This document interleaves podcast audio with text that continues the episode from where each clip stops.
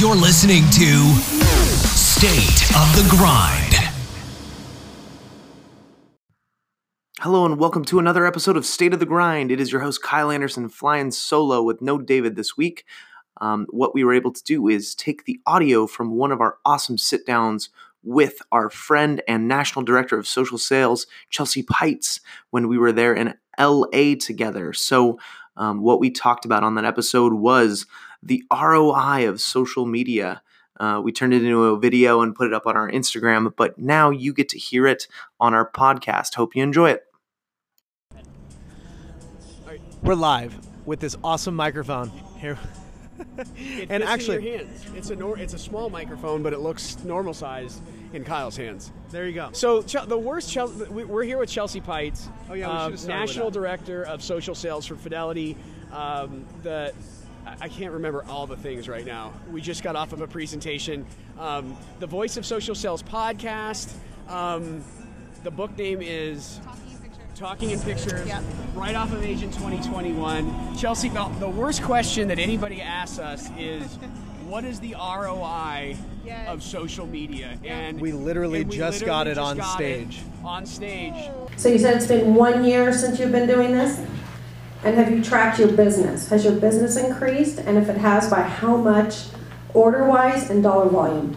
I love the ROI question. maddening because to me it really seems like a question that people ask that aren't going to do it anyway.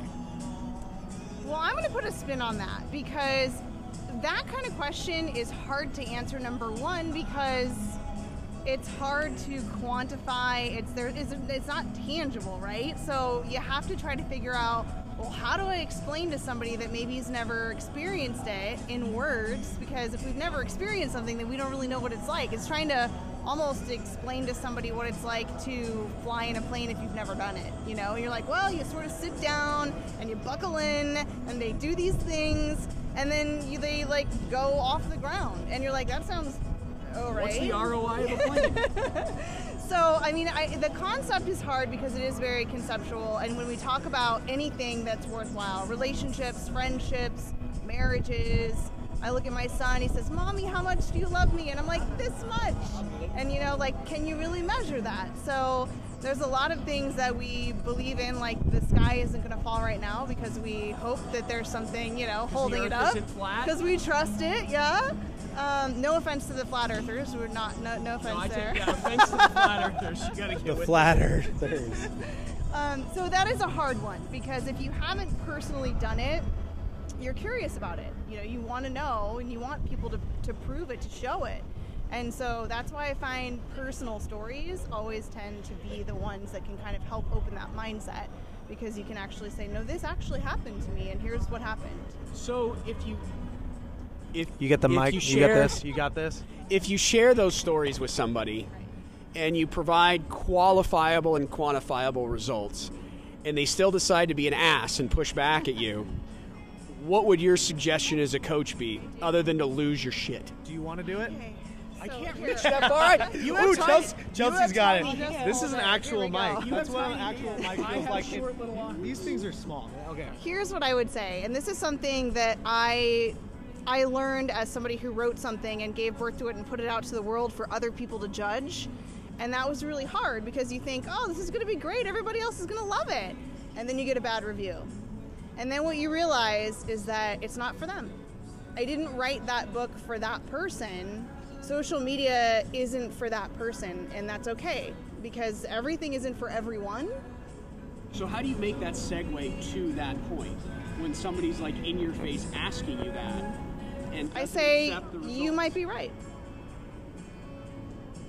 And then they say, oh, Yeah, I mean, the, the, the beautiful thing about like peeling back the curtain is you're giving people the ability to see into your life outside of the business. So when Right. you do end up going to a business meeting, they'll start talking about, oh, hey, I saw you buy that sous vide machine. I also bought Right, one. It- right. it- you know, this is still a face-to-face, person-to-person business. Right. It just helps like facilitate that in a way.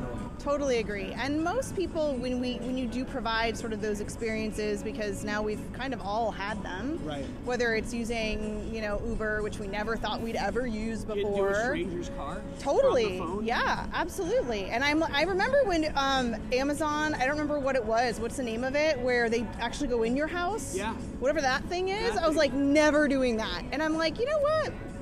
I might actually do that now. So it's just it's getting it's sitting with something, it's trying something on. Yeah. But I think if you can provide examples that are relatable, which is the hard part, is like here's a relatable thing. Other than just saying, no, no, no, you got to do it because it's 2019 and X amount of people in statistics.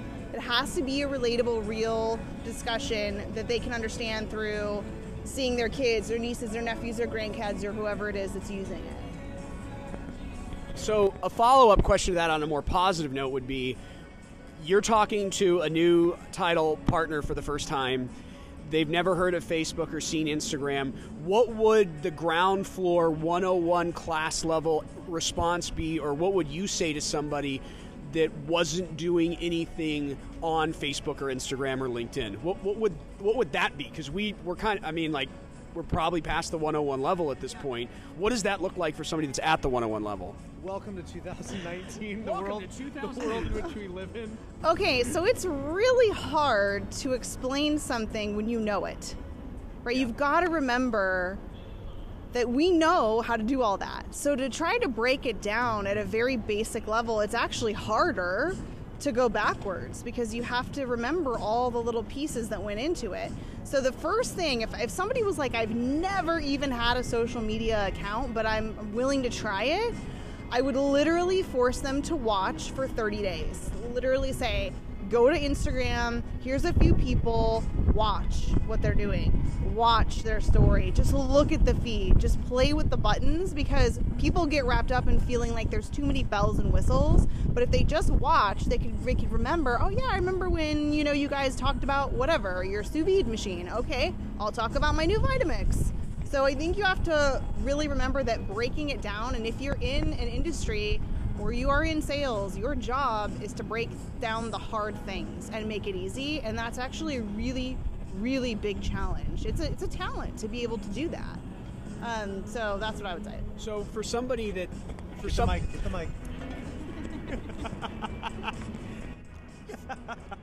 I don't know what to do with my hands. For somebody that's asking with a real with a real thirst for knowledge perspective on on the ROI question, why should somebody be engaged and active on social networks at a beginner level? Well, the answer is because industry is completely irrelevant, but behavior isn't. It's all about the fact that all of us are getting trained every single day to do things with devices and Netflix and all that stuff. And so we can't say that, oh, it doesn't, I've been successful for 25 years, I don't need it in my business. You can say that, but what you can't say is that behavior isn't being changed and trained. It's that's already happening, and we can prove that in a variety of things outside of technology and social media. So then, once you understand that, then there a light bulb's kind of like, oh yeah, I see. And so that's really what it's about. It's really about the fact that we now have an expectation that it's not completely out there to walk around with somebody on with a camera or to be communicating in images all day long and people knowing where I'm at The just by Egyptians did it. opening yeah, just by opening up my Instagram. It's literally the BNI meeting on a different platform. That's it. So did you see that the flip phone's coming back? yes. I, I missed the BlackBerry no, though. Sa- Samsung I did. is I coming have. out with a new phone that, that Yes. flips open And you for a can get it at larger a low, low cost of one Of thousand all- nine hundred eighty Of dollars. all the money. But I do miss the BlackBerry. Yeah, oh, yeah. Yeah. I, li- I missed the actual keyboard. Yeah. Yeah. Yeah. For sure. Chelsea, thanks for being here in California. Yeah. You know, we appreciate actually- the super warm weather. Was yeah. it colder or, or It's rainy and colder right now, It's right? rainy and colder there. State of emergency right now in Arizona. Well, it's not great here. It was supposed to rain, but it's not. So, uh, thanks for joining us. Thanks for having me. Thank you for listening. To stay in the grind with us, please subscribe. Keep grinding.